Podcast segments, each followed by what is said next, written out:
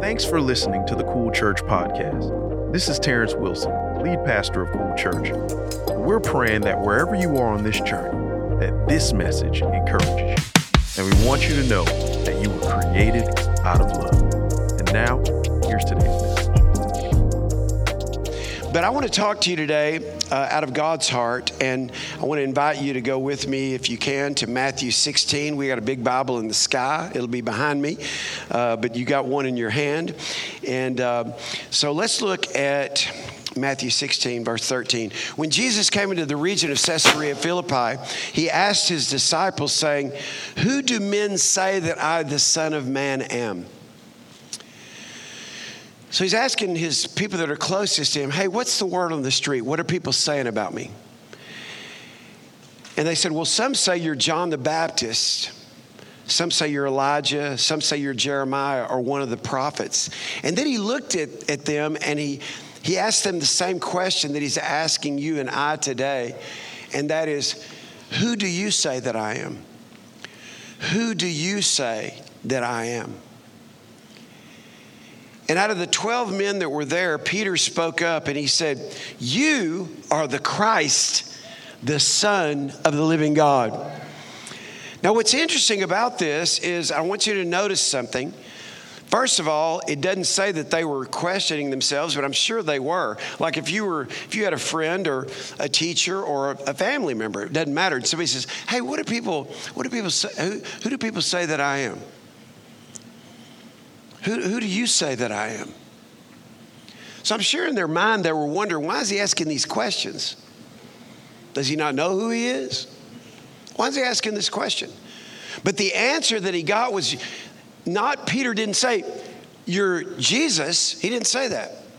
He said, You are the Christ, the Son of the living God. And then in verse 17 of Matthew 16, Jesus said, Blessed are you for flesh and blood has not revealed this to you, but my Father who is in heaven.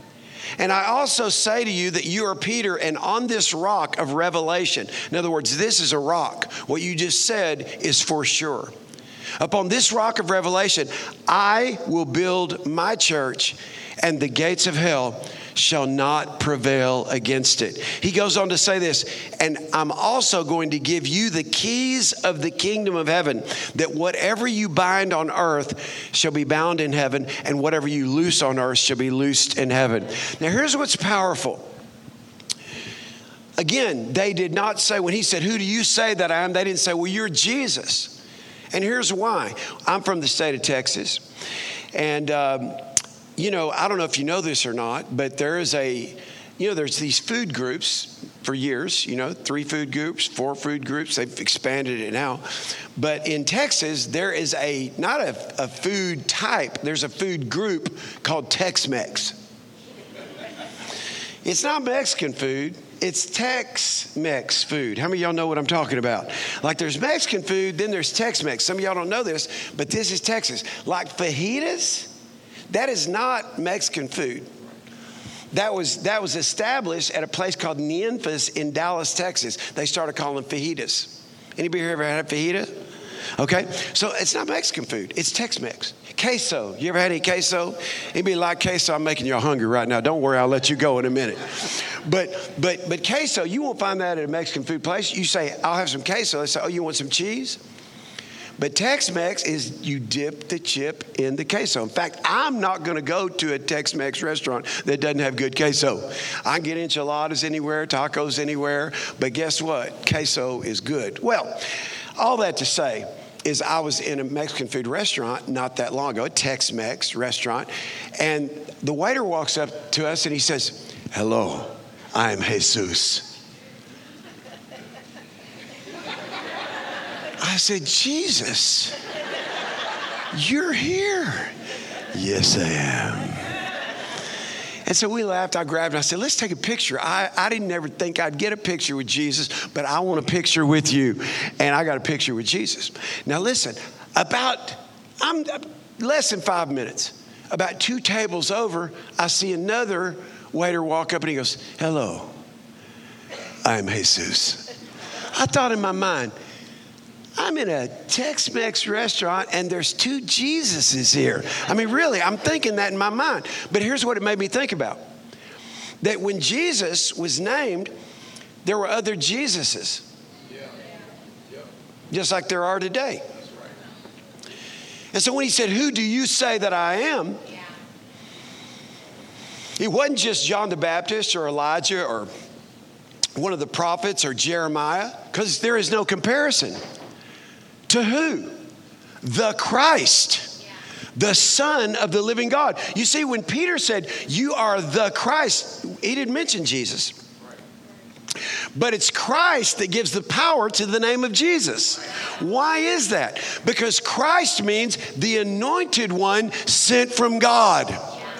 The anointed one sent from God, the one who brings his super into our natural, the one who brings heaven to our earth the one who brings his possibility into our impossibility. So when Peter said, You are the Christ, the anointed one sent from God, who has the power to bring heaven to earth, who has the power to bring your super to my natural, who has the power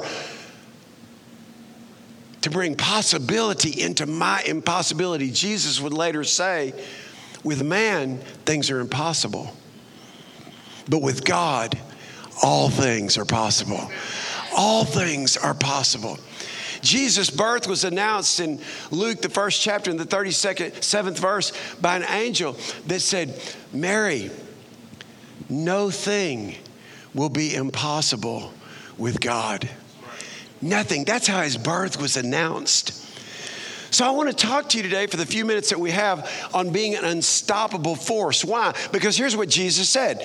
First of all, your own understanding, your own flesh and blood is not going to reveal who Jesus is to you. God has to reveal Jesus to you. To open your eyes, to open your understanding that God is not your mama's God. He's not just your pastor's God. He wants to be your God. So if you're going to be an unstoppable force, you've got to know who God is. For yourself, you've got to know who God is. And this is what Jesus was saying. He was saying, Who do you say that I am? Here's what's so important about this how you see somebody determines what you get from that person. And the devil does his damnedest, and that's the only way I know to say it, to try to get us to view people the wrong way so that we can't receive anything good from another son or daughter of God. And so we size people up based on their ethnicity. We size people up based on where they're from. We size people up based on what's in us. And what's so important, what I want you to get today, is we don't see people how people really are. We see people how we are. We don't hear what somebody is saying to us, we hear how we are. And sometimes we don't even realize that our filters clogged. Sometimes we don't even realize that, that we have a myopic or a very small view of God's sons or God's daughter because we have a very small view of God. And so, what Jesus said is, flesh and blood hasn't revealed this to you, Peter, but my Father who is in heaven. And I want you to realize something. You're blessed when you realize this because you need to understand I'm going to build my church. Who's going to build Cool Church? God's going to build Cool Church. God is building Cool Church. Cool Church is not Miramar High School, Cool Church is you. We are the church. And he says, I will build my church. And then he gives this promise and the gates of hell shall not prevail against you. In other words, what he was saying is because you're my son and because you're my daughter, if you'll understand who I am, you will be an unstoppable force in the earth. Nothing will be able to stop you. So I have a question for you. If God says hell and the devil can't stop you, then why should anything else be able to stop you? And too often times we're believing the lies of man. We're believing the we're believing what people say rather what God says about us. So if you're going to be unstoppable, the first thing that you got to realize is you've got to know who God is for you. You got to know who God is. The Bible says that Jesus could do no great work in Nazareth Why? Because here's what they said Is this not just the carpenter's son? Is this not just, this is just a carpenter's son? He could do no great work there. Not because he wasn't Jesus the Christ in Nazareth, but because of the way they saw him. You see, sometimes it's the way we see. It's the way we see God. It's the way we see ourselves. And let me just say, the way you see God will determine how you see yourself. You're God's son. You're God's daughter. That's the most important thing about you that you need to know. Not who your daddy is or isn't, not who your mom is or isn't on the earth. God just used them to get you here. You're God's son, you're God's daughter. He wants you to know who He is. Uh, I've, I've traveled all over the country, and especially from about 1987 to about 2000, I traveled around the world with a team called Strike Force. Uh, we did feats of strength. We broke concrete. In fact, I hold a, a world record breaking 50 concrete blocks with my fist and we'd break police handcuffs. It'd freak police out. See, my father was a Dallas policeman. I'll tell you about that in a minute. But, but I learned how to break police handcuffs. Of course, you have to be strong to do that too. But bend steel bars, we'd crush concrete. We'd go into schools all across America, millions and millions of kids for years, and talk to them about how important it is to not let any wall in your life, any bar keep, to keep you back, anything to keep you behind bars of your own making, how to break the chains of your past. And we'd go right into public schools and talk about those things. And I traveled for 40 plus weeks a year doing this. 1988, uh, some of y'all are way too young to remember this, but some of y'all will remember. But uh, Peter Jennings was the host of World News Tonight. If you watch World News Tonight, now it's David Muir. But back in the day, in 1988, it was Peter Jennings. And one night on, on uh, World News Tonight, here we were, the feature story. Number one assembly program in America, World News Tonight. These guys are, are going across America and they're breaking chains off young people, tearing walls down, giving them hope, letting them know they're unstoppable. And so I did that for many, many years. In fact, my team is still intact. On my 63rd birthday this year in January, on January 9th, uh, Pastor Terrence, uh, the police came and handcuffed me again at 63, and I still broke the handcuffs. And, and so they were going, Oh my God, what are they? I said, That's exactly right. Oh my God. Yes, it's my God. But anyway, so age is just a number. Come on, some of y'all that are older need to say amen to that. It's just a number. By the way, little health tip your heart's going to grow older, your brain's going to grow older, your bones are going to grow older. But there's one thing that never grows older, and it's your muscle. And the key to longevity is your, mus- is your muscularity. So even if you're older, and you say, Well, I don't really ever work out, just if you're sitting there watching your favorite program, get two cans of corn. And while you're sitting there, just why? Because your muscle affects everything. It affects everything. Anyway, that's just a little tip for you. So, but stay strong. Be strong in the Lord and in the power of his might. Amen. We're spirit, soul, and body. So, anyway, I traveled all across the country. And so I would leave on Saturday and get back early on Thursday morning because we would go to churches on Sunday, do a big rally on Sunday night. And then I'd be in public schools Monday, Tuesday, and Wednesday all day long. And then we do night shows on Monday, Tuesday, and Wednesday invite everybody to come out and see just just tons of people giving their life to Christ. Well, as I was traveling, sometimes my family would go with me, and sometimes they wouldn't. But um, but I remember one Thursday morning, I came home, it was real early, and I was trying to be quiet, and I slipped in, closed the door behind me. All of a sudden, I heard a little, little foot, footsteps running, and around the corner came Keela. Keela was our middle daughter, and Keela comes around the corner, and she goes, And she runs up to me, and I thought she was gonna hug me. Before she got to me, she drops to her knees and she kisses my feet. And then she looks up and raises her hands and she says, Welcome home, my prince. She goes, I'm so glad you're home, Daddy. And I had two thoughts. My first thought was, Where did you learn this? And my second thought was, Your mother needs to learn this. This is a proper greeting.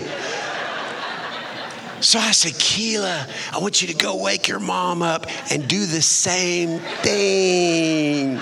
She goes, okay.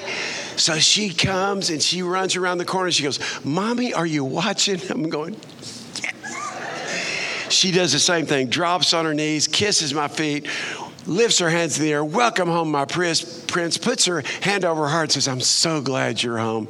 And so I looked at my wife and I said, Where did she learn this? And she said, I don't know. And I said, I think it's a proper greeting. I, I just want to walk through the door like this and take your breath away. So, ladies, let me tell you a gift you can give your husband. Just sometimes when he walks through the door, go, just that. Just for a moment, act like he takes your breath away. Are you okay? Yes. I just, for a minute, you took my breath away. Baby, what do you want? Anyway. But I remember one time I, I, she did that because guess what? That started when she was four. She did it all through her high school years with me. Every time I would come home, she's in her 30s now, has her own family. And still, every once in a while, she'll drop to her knees, kiss my feet, lift her hands, say, Welcome home, my prince. But one, one of the times, I can't remember after this, but that, was, that happened first time when she was four. Sometime between seven or eight, somewhere around there, I said, Kayla, why do you do that? And she did this. I don't, I don't, it kind of hurts my back to even do that, but it's a, it's a female thing. For those of you that don't know, it's the same way that a woman can hold a baby right here whatever that notch is that a man doesn't have. But they also use it to make a statement sometimes. And, um, and she goes, What do you mean? Why do I do that? I go, Yeah. She goes, Because you're my daddy. You're my father. You're, you're, you're, that's why I do it. Now, can I just tell y'all something? How you see God determines what you get from God. So, so you might say, like some of y'all are new at Cool Church and you wonder, like some of you, this might be your first time here this weekend. First of all, thank you for coming. But secondly, you may be wondering what the chairs were for. Because when you walk in this place, I mean, for 20 or 30 minutes, you're just standing up, singing karaoke. You see people you see people, their hands are raised. You're following the bouncing ball on the screen with the words, trying to keep up with the crazy guy going, Come on! Oh, I mean, it's awesome. But you're thinking in your mind, like, what is that? Let me tell you why, as, a, as kingdom people, not just as a church, it's not church culture, it's kingdom culture. We stand in the presence of not a president, not a king, but the King of Kings and the Lord of Lords. That's why we worship. When we lift up our hands, do you know, do you know what lifting up your hands is? It's, it's yada in the Hebrew, and here's what it means. It literally, if I can put it in, in today's language, let's put it in, in uh, uh, Star Wars language. A lightsaber when your hands go up, it's like two lightsabers that go up. Now, watch this. Above your head, above your thinking, and between how you think and what God wants to do in bringing His super into your natural, His heaven into your earth, His kingdom into your life. You're reaching beyond yourself, and that becomes a conduit of light for God to flow His power and His Spirit in you. That's why we lift up our hands. Did you know when you clap, you know that clap was a form of worship? Now you see people clap at football games and yeah, worship and basketball and and and even golf. Like you'll see people clapping. Clapping is a form of worship. You know what it meant? This is earth, this is heaven. Heaven's coming into earth. This is impossible. This is God's possibility. When I'm clapping, God, you're bringing your possibility into my impossibility. That's what it means. Sometimes we just think, oh, I'm so happy I'm clapping. Clapping was meant as a form of worship heaven to earth, possibility to impossibility. God super into our natural. God, we worship you. And guess what? When we worship Him, whether it's lifting our hands, clapping our hands, using the voice that we have to give glory and honor to Almighty God, it makes God God in our lives. And here's what that means it makes the impossible possible for you. It makes His super come into your life. Why? Because you're acknowledging who He is. So you have to know who God is. You have to know who God is. Here's the second thing if you're going to be unstoppable, because God wants you to be unstoppable, you're His church. I will build my church. I will build your family. I will build your marriage. I will build your life. And the gates of hell shall not be able to prevail against you. I want you to have an unstoppable spirit. Why? Because I'm God, you're my son, you're my daughter. And if you will trust Jesus and invite Jesus into your heart as my son who has become incarnate flesh in the earth, God revealed in the earth, then you'll be like God in the earth. You be like God in the earth. Jesus said, Greater works than these will you do because I go to the Father. How? Because I'm going to send the Holy Spirit and he's going to empower you. You see, when Jesus was on the earth, the only miracles that happened were in his presence. But then he said, The whole earth is going to be filled with my glory, and you're my glory in the earth. So you've got to know who God is, but watch this you've got to know who you are. 1984, through genome science and research, they discovered something for the first time. And that is that 99% of our DNA is all the same. No matter what time in history you were born, no matter what part of the world you're from, no matter what your ethnicity is, 99% of our DNA is the same. But everybody has a 1% that's unique to them. They just discovered that.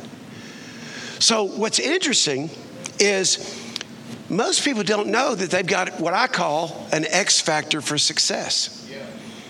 And that's your 1%. Do you know there's only a 1% difference between you and Oprah Winfrey? There's only 1% difference between you and Beyonce. There's only 1% difference between you and Bill Gates. Only 1% difference between you and Warren Buffett. The smartest entertainers, doesn't matter tech people, creators, doesn't matter. Influencers, doesn't matter. There's only a 1% difference between them and you.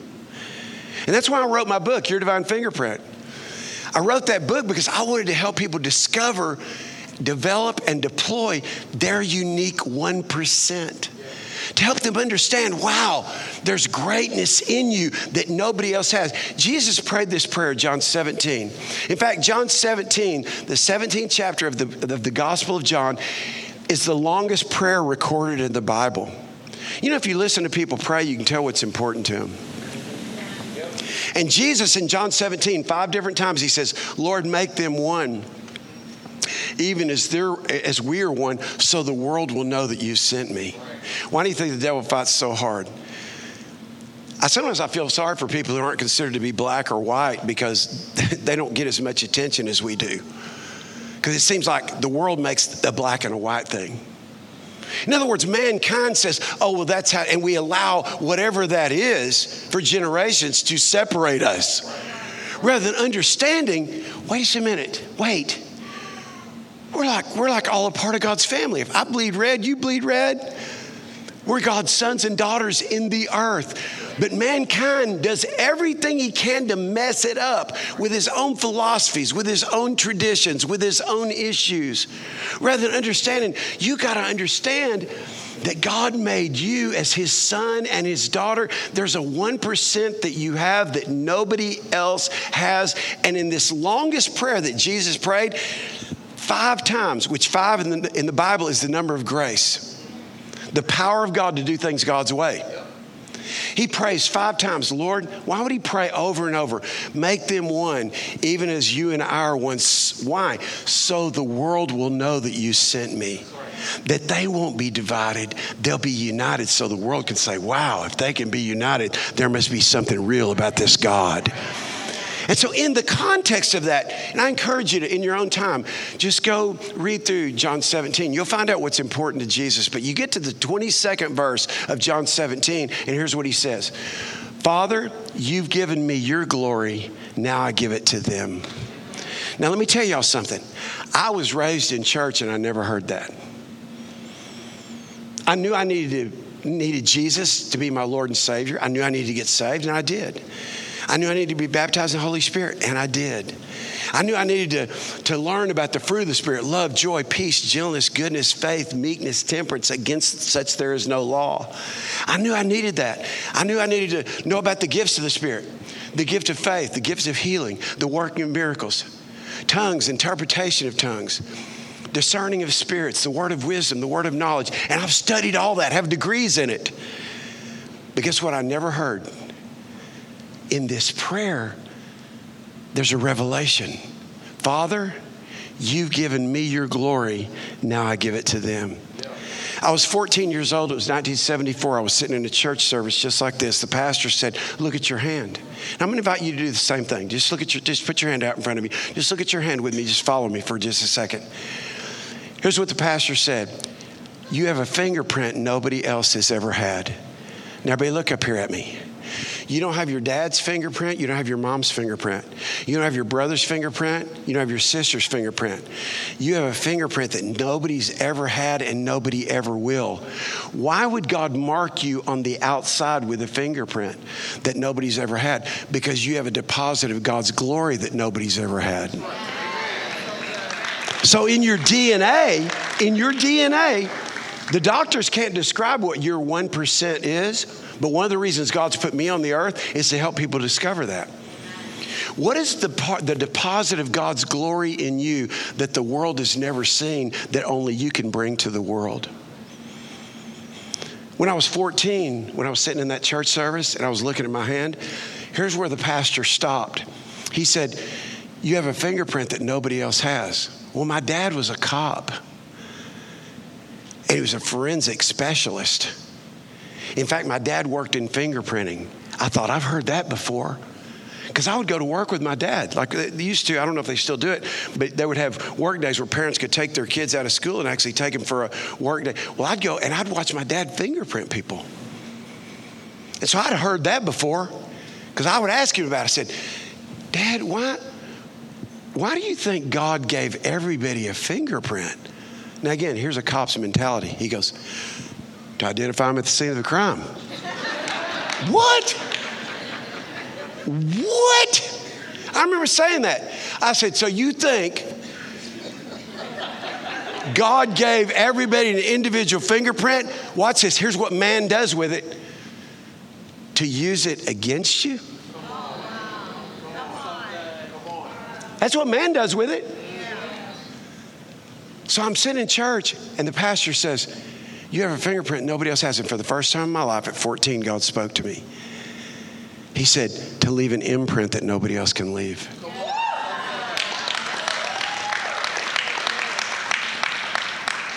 Father, here's Jesus. Father, you've given me your glory. Now, everybody, lift up your hands. Come on, everybody. Now I give it to them. I want you to just right now, out loud, maybe for the first time in your life, just say, Thank you, Jesus, for giving me the glory of God. This is what's so powerful. When I got this revelation, I thought, I got to tell the world this. It's like this, this part of what God's put me on the earth to do. When Terrence and I talked about me coming this week, and I said, I got to give that message. I know I've talked about it before, and I know you guys, some people in your church are familiar with my book and maybe even heard me preach, but I thought, I've got to tell people this. You have to know who you are. The devil has done his damnedest, listen to me, to hold you back. The devil has done everything he can to make you look at yourself and think you're not that big a deal. But you have a deposit of God's glory, evidenced by a fingerprint that nobody else has, to leave an imprint that nobody else can leave, that's unique to you. The world has never seen it, and they will never see that part of God's glory, that 1% that separates your DNA from everybody else.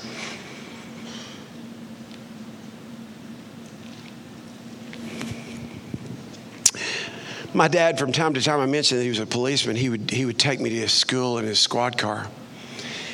And um, he didn't take me every day, but every day he took me, this happened.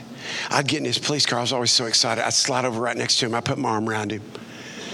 Now, you got to understand, I'm, i may look small on this stage, but I'm 6'6. My dad was 5'9. So when I was 11, I was almost as big as my dad. And I'd slide right over next to him. I put my arm around him. I'd lay my head on his shoulder. I put my hand on his leg. He'd just be sitting there holding the wheel. We didn't talk. It was about a seven minute drive. We didn't talk all the way to school, and I respected that. And we drove so slow. What should take two minutes to get to school took seven minutes because my dad, as a cop, would drive so slow. I can remember saying, Dad, can we go the speed limit? He'd go, Are you in a hurry? I said, No, sir, but um, like, isn't it against the law to go below the speed limit? Just like it's against the law to go faster than the speed limit? He never answered that. But anyway, we get to school, and every day he took me to school, here's what happened. I'd look him right in his ear. And I'd say, I love you, Dad. And he couldn't say it. So from the time I was 11, this is my recollection. I'd look him right in his ear and I'd say, I love you, Dad. And he just had his hands on the wheel and he'd shake his head and I go, Now, repeat this after me. Say, I, he'd go, I love, love you. My dad never told me he loved me without me leading him to tell me that he loved me.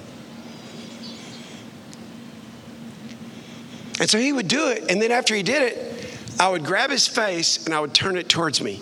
And he'd be like this. I go, Look at me. Look at me. I love you, Dad. And I'd kiss him right on the lips. He'd shake his head and he'd go, Okay, Keith, uh, okay, have a good day. He was so uncomfortable. I would always have friends that would gather, this is true, friends that would gather, three or four guys, and I was always bigger than everybody most of the time. And I'd get out of the car and they'd go, hey man, and they'd kind of be laughing because it just, it phenomenated them. I'd drive up with my dad, sitting right next to him, arm around him, turn his face to me, kiss. They didn't know what else I was saying to him. So my mother would give me the business about it, y'all. In fact, one day she said, she was just on me. She goes, Keith Allen, Allen's my middle name. She said, Your father is a public servant. When you are in his, his police car, you cannot be like, it looks like you're, you're driving down the road, your arms around him. He's a policeman, and you're hugging all over him and, and kissing him. And, and, and I broke and I started crying. I said, Mom, you know how dad didn't have a dad? She's looking at me. She goes, Yeah. I said, I feel like that God spoke something to me. I feel like that, that God told me to love my dad in a way that his dad never loved him. And I said, Mom, but I want your permission.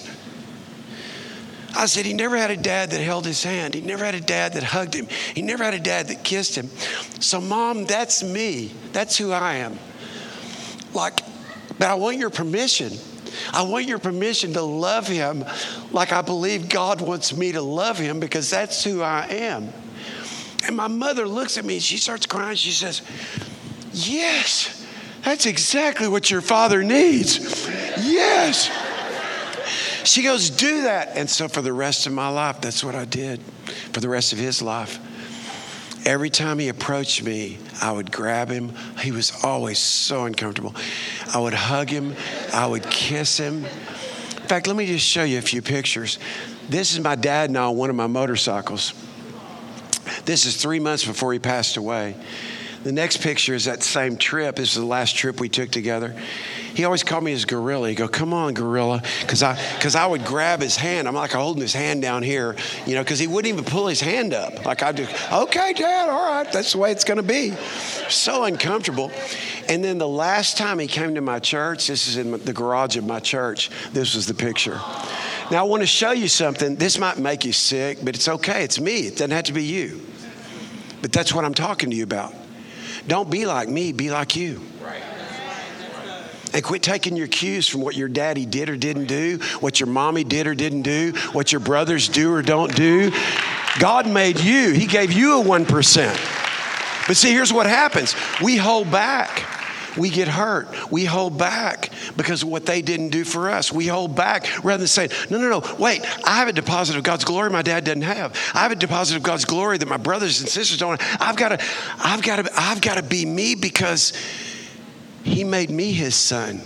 He gave me a deposit, evidenced by a fingerprint of his glory to leave an imprint on people. And the people that you love the most are your practice. Because sometimes they're the ones that hurt you the most. And let me tell you something about hurt. I wrote this for myself. The things that hurt you the most have the power to help you the most. Because you can know it's not about you, it's about them. So I want you to notice, put that back up there if you don't mind, guys. But I want you to notice where his hands are. It wasn't like he's going, Hey, son, I love you too. No, no, no. Here's what happened from the time I was 11 until that picture right there, and I think I'm about 50, probably 56 in that picture. I would approach my dad just like I am. And as he saw me coming every time, he put his hands behind his back, put his head down. He'd walk towards me like this. And then once he felt my hands on his shoulder, he'd go, he'd close his eyes and go, I was like, okay. but let me tell you something. That's who I was. That's who I am as a person. If you saw my son walking here, my son is bigger than me. He doesn't get to come up to me and just hug me. He's gonna get a kiss. And he's an introvert, y'all. It's not his way. But he just knows it's happening, so he's embraced it. Now, listen God made you like he made you. And Nelson Mandela quoted a woman by the name of Marianne Wilson when he said, You do not do the world any favors by playing small. And you know when you play small? You play small when you take your cues from other people and you decide, well, I'm not going to do that because they didn't do that. I'm not going to be that way. That little, that little woman right down there on the front row, do you know that when she said yes to me on January 20th, 1976, I told her then, on the 20th of every month, as long as we're together, I'm going to honor you. She said, we were, I was 16, she was 15. She goes, What does that mean? I said, I don't know. But just know I'm so excited you said yes to being my girlfriend that I'm going to honor this day. That's why I say it's 573 months this month because I told her that. How many times have you honored me on that day?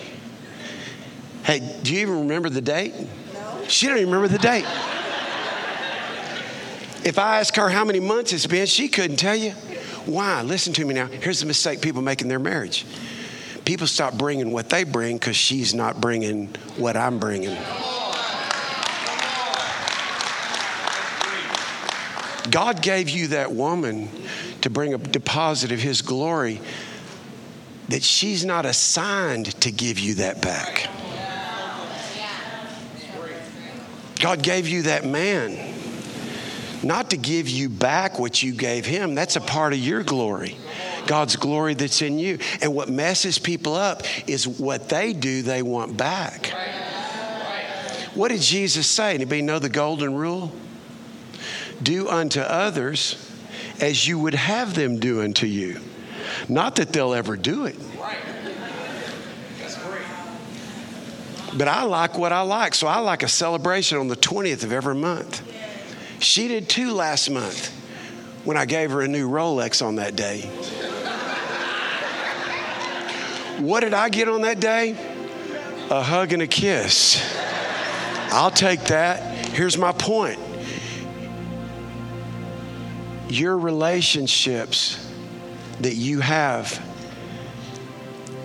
the quality of those relationships is not what somebody does back to you, but you never quitting to bring what you bring to that relationship. If that's speaking to you, just give me a little wave, anybody, all right? So I'm going to close with this. Are we okay, uh, Pastor Terrence? I'm going to close with this. I came today to not just tell you about an unstoppable force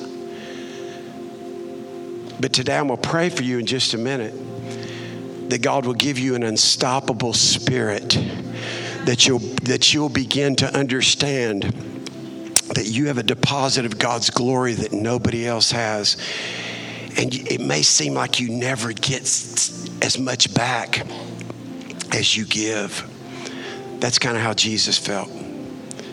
Could you ever give him enough back for his forgiveness? Could you ever give him enough back for the price he paid for your sins? Could you ever? No. So why don't we be the kind of people that just bring the glory of God that's in us and leave an imprint in other people's lives that nobody else can leave? That's how special you are. That's your distinction. That's what I call your X factor for success. So you got to know who you are. You got to know who God is. Here's the last thing you got to know what God puts you on the earth to do. What's God put you on the earth to do? Not just to work a job, not just to feed your family. What's He put you on the earth to do? My mother had left the house to go to a choir banquet. I was a little boy. She put me inside a playpen that was about bed height, so I'm down in the playpen. She put me down for a nap. My mother, my grandmother, my mama, had come over to take care of us. And so my mother told her, Hey, I just put Keith down, check on him in about 45 minutes. She went to her choir banquet. She didn't think anything about taking her dress out of a laundry clothes bag and throwing it on the bed. She was in a hurry. My brother walked into the room where my mama was, the kitchen, and grabbed her dress, and he was about two and a half, and he said, Mama, Mama, Keith's all blue. She didn't know what he was talking about. She kind of ignored him. She knew I was taking a nap. He came in about 10 minutes later. Now it's been about 45 minutes. Mama, Mama, Keith's all blue. You got to come. And she looked at her watch, and it was 45 minutes, so she went and checked on me. When she looked down into the playpen, she didn't recognize me because I was enveloped in a laundry clothes bag. I was blue. Blood was coming from my nose, my mouth, my ears. I was bleeding out. Immediately, she pulled the plastic bag off of me. There was no breath in my body.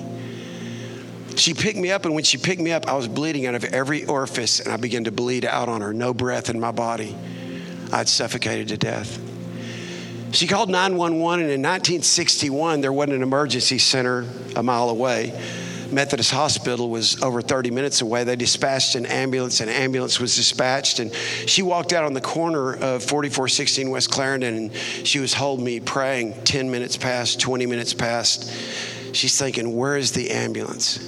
And at about the 30 minute mark of just sitting there holding me, no air, no life in my body a fire truck comes rushing down our street, and the fire chief, a man by the name of E.R. Kaufman, jumped out of the fire truck and he said, I'm so sorry, the ambulance had a flat tire.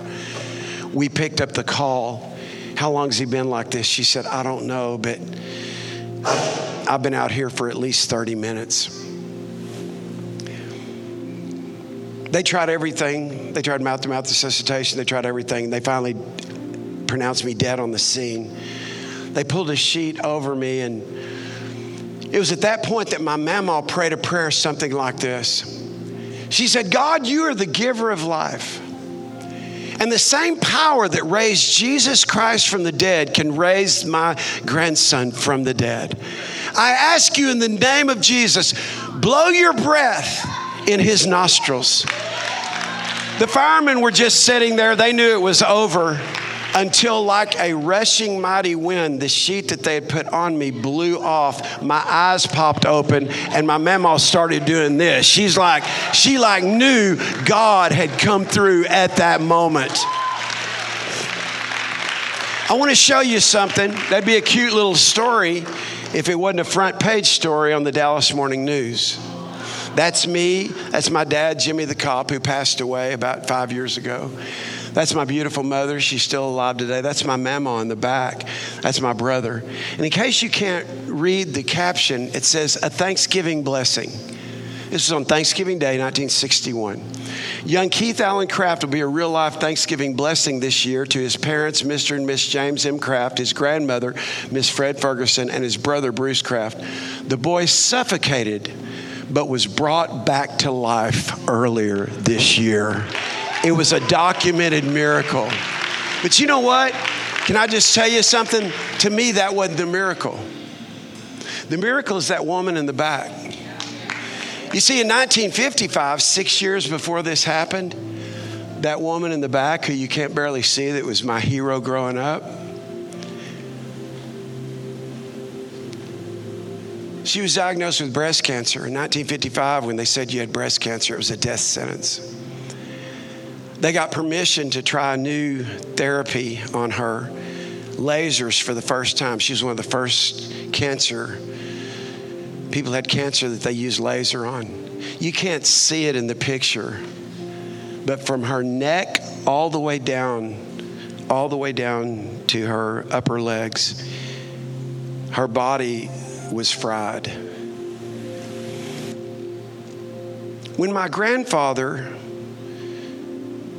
the day she found out her breasts were going to have to be removed, when my grandfather found out, he chose to use that occasion to tell her that he was leaving her because that meant she wouldn't be a woman anymore. And he left with her best friend. That day, when she walked out on the curb six years later, here's what she didn't say. What she didn't say was, You know, God, I had breast cancer and you didn't heal me my husband left me with my best friend. So I guess you're just not God. You know, you, you, there's nothing that can be done. That's not. That's what she didn't say. What she did say when she walked out on that curb and stood there 30 minutes, hold me in her arms, was God, I believe. I believe that you're God. I, I believe you can resurrect this boy. I believe you are a God of miracles. I believe you are the Christ, the Son of the living God. I, I believe. And so she stood for me, and even when they pronounced me dead, she still prayed for me. She still prayed for me. She wouldn't give up. When everybody else gave up, she wouldn't get, give up. You know why? Because she had an unstoppable spirit. Here's what I'm telling you I don't know what's happened in your life, but I can tell you this there's nothing more hurtful than a broken heart. No disease, no diagnosis. When your heart's been broken, it is the worst kind of brokenness. That's why the Bible says that God draws near to the brokenhearted. I'm standing here today because the real miracle was not that I came back to life. The real miracle was I had a mama who had an unstoppable spirit.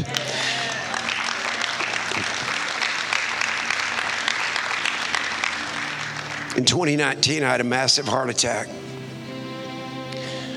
I walked into the hospital, none of us knew this, but I had 100% blockage. Long story short, when they did the EKG, the doctor, the nurse ran out of the room, almost knocked herself out. The doctor came in, got right in my face, and said, We're taking you immediately into surgery. You have 100% blockage, you're having a massive heart attack. I said, No, no, no, no, listen. I've got a little chest pain, but this is not happening. He goes, We're taking you to surgery right now. Funny side note of that story my wife, as they were rolling me out, she said, Hey, let me take a picture for the kids. it's so funny.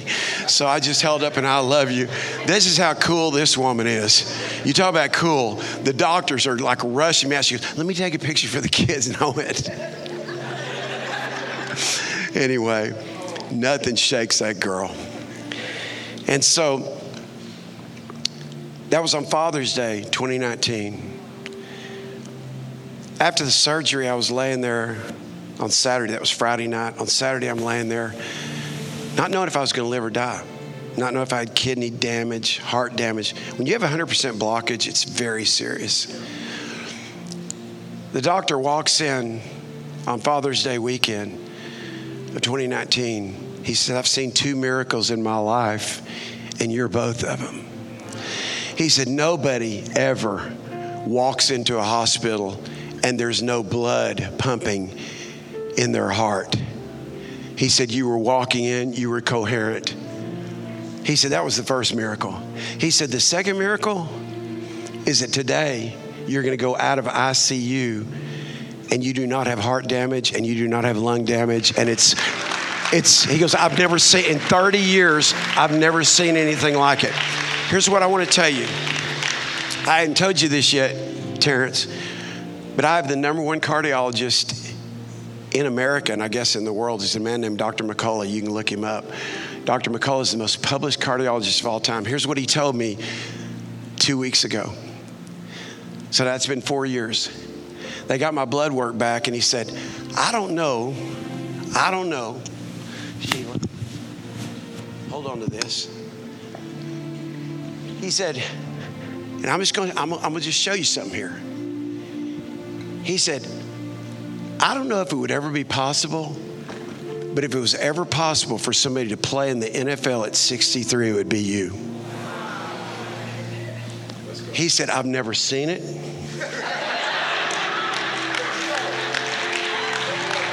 I'm not doing this to brag. What I'm telling you is, it doesn't matter what happens in your life when you have an unstoppable spirit. Come on, that's what I'm telling you. The devil can't kill you, a heart attack can't kill you, cancer can't kill you. You're not going to die till God says it's time for you to die. Come on, y'all. I had a mama who prayed for me, who brought me back to life, and that same power is in this room. Come on, y'all. I want you to lift up your hands. I have an assignment from God. And the assignment from God today is Jesus said, as you freely received, I want you to freely give. And my assignment today is to impart into you an unstoppable spirit. Some of y'all, the devil has done, his, again, his damnedest to try to hold you back. Can I just say something, an old church song? But baby, you ain't seen nothing yet. You hadn't seen nothing yet. God is about to do something in your life. What is September? I'm going to prophesy. I'm glad y'all came to this second service because I didn't do this the first service. I'm going to prophesy to you now. Are you ready? Here's what nine means in Scripture. Here's what nine means. We're in the ninth month. On September 9th, you don't want to miss your little picnic thing because it's way more than just a picnic thing. It's 9 9. What does 9 mean in Scripture? Here it comes. First of all, fruitfulness. There aren't 10 fruit of the Spirit, there aren't eight fruit of the Spirit. There aren't 10 gifts of the Spirit, there aren't eight gifts of the Spirit. There are nine gifts of the Spirit and nine fruit of the Spirit. What is God saying? Cool church, Pastor Terrence, come stand with me. Get ready. You're entering into, and every business person, every business person, every person that wants to start a business, beginning today, beginning this month, I announce to you fruitfulness. God's going to cause you to be fruitful like never before. You know how I stay on the fruitful side of life? Okay, Terrence, listen. Here's what the Bible says The greatest commandment, God said, Love the Lord your God with all your heart, with all your soul, with all your strength. Love your neighbor as yourself. That's the greatest commandment. You know why it's the greatest commandment? Because it's the hardest thing to do. You can't choose which neighbor you love and which neighbor you don't love. God said, Cain, where's your brother? Am I my brother's keeper? Oh, yeah. So, greatest commandment, greatest commission go into all the world, preach the gospel, make disciples, teach them to observe all things. That's what Cool Church is all about. But what people don't realize there's the greatest assignment this assignment has never changed. I want to release this into your spirit. After you created male and female, the first act of God was He blessed them to be fruitful. But not just be fruitful, but to multiply. Watch this, not just to multiply, but to fill the earth. What does the Bible say? The whole earth will be filled with His glory. I have a deposit of God's glory. You have a deposit of God's glory. Your work is going to be filled with the glory of God because you're there. Quit hating your job and love that you have a job. That's for somebody. Listen, fill that place with the glory of God till He comes and says, It's time for your promotion, girl. So don't just be fruitful, but multiply, fill the earth, subdue it, and take dominion. That's the greatest assignment that's never changed. So, how, how do I stay fruitful? Let me tell you how I stay fruitful. One of the things that God's put me on the earth to do is to be a blessing. Put, put that, uh, that newspaper article back up, guys. I'm sorry I'm going a little bit long, but this is a little bit different. We're just about through. If you read that caption right at the top, what does it say? A Thanksgiving blessing. Do you know I have a, an assignment on my life everywhere I go? To bring a blessing that'll cause thanks in people's lives? I take that very seriously. They thought they were just printing a newspaper article. For me, that's prophetic. So I didn't come to Cool Church to take from y'all. I came to give to you. Why? Because your pastor said it. It's only it's not in Matthew, Mark, Luke, or John. It's not recorded there. In the book of Acts. Acts means the acts of the church. Jesus is quoted not by Matthew, not by Mark, not by Luke, not by John, but in Acts, the apostle Paul says, It is more blessed to give than receive. How do you stay fruitful? You give. You give. So I want to be a Thanksgiving blessing. So our church, which you probably maybe never heard of, but I hope you'll remember us because we're your brothers and we're your sisters. We pray for you. I pray for you every week. I pray for your pastor every Sunday morning before the service starts. And so we brought a $10,000 check today because I want to be a Thanksgiving blessing. I'm not saying that. Listen, I'm not saying that for you to pat me on the back. I'm saying it's more blessed to give than it is to receive. How do you be fruitful in your life? Keep planting seed. Come on, y'all. Keep planting seed. Keep planting seed. All right? So nine is fruitful. Here's the second thing nine is finality. Listen very carefully. I'm saying this to you prophetically. Some of you have needed something to come to an end. And if that's you, I want you to raise your hands. I, there's something you need to come to an end. I don't know what it is, only you know what it is. I announce in the name of Jesus and on the authority of the Word of God that just like the sons of Issachar distinguished themselves because they knew the seasons, the times and the seasons, and they knew what to do.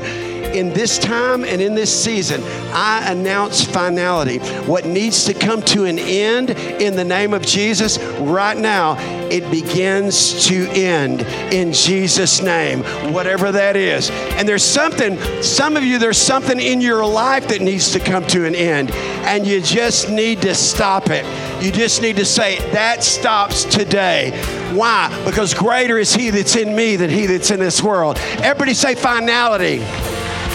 Everybody say fruitfulness. The last thing that nine means in the Bible is fullness of time. What is happening? What is it that a mama, no matter where she is in the world, no matter what time history that she lives in, that a mama doesn't carry a baby for eight months? She doesn't carry a baby for 10 months. All across the world, there's something we all have in common at about the nine month period, it's time for the baby to come. Here's what I want to speak over your life it's the fullness of time. There's babies that are about to be born, and I'm not just talking about physical babies, I'm talking about businesses, I'm talking about ideas, I'm talking about new church mergers. In other words, it's the fullness of time. So, fruitful finality, fullness of time. Father, I seal this word. I thank you that for such a time as this, you have given us the keys to the kingdom. And God, we stand here not as Christians, not as losers, not as weak people. We stand in the strength of Almighty God to say, I can do, I can do all things through Christ who is my strength. So, God, today I release a spirit, an unstoppable spirit in Cool Church that God, whatever you put in their heart, whatever you put in front of them, you're going to make a way where there seems to be no way. You're going to bring the resources where resources need to be.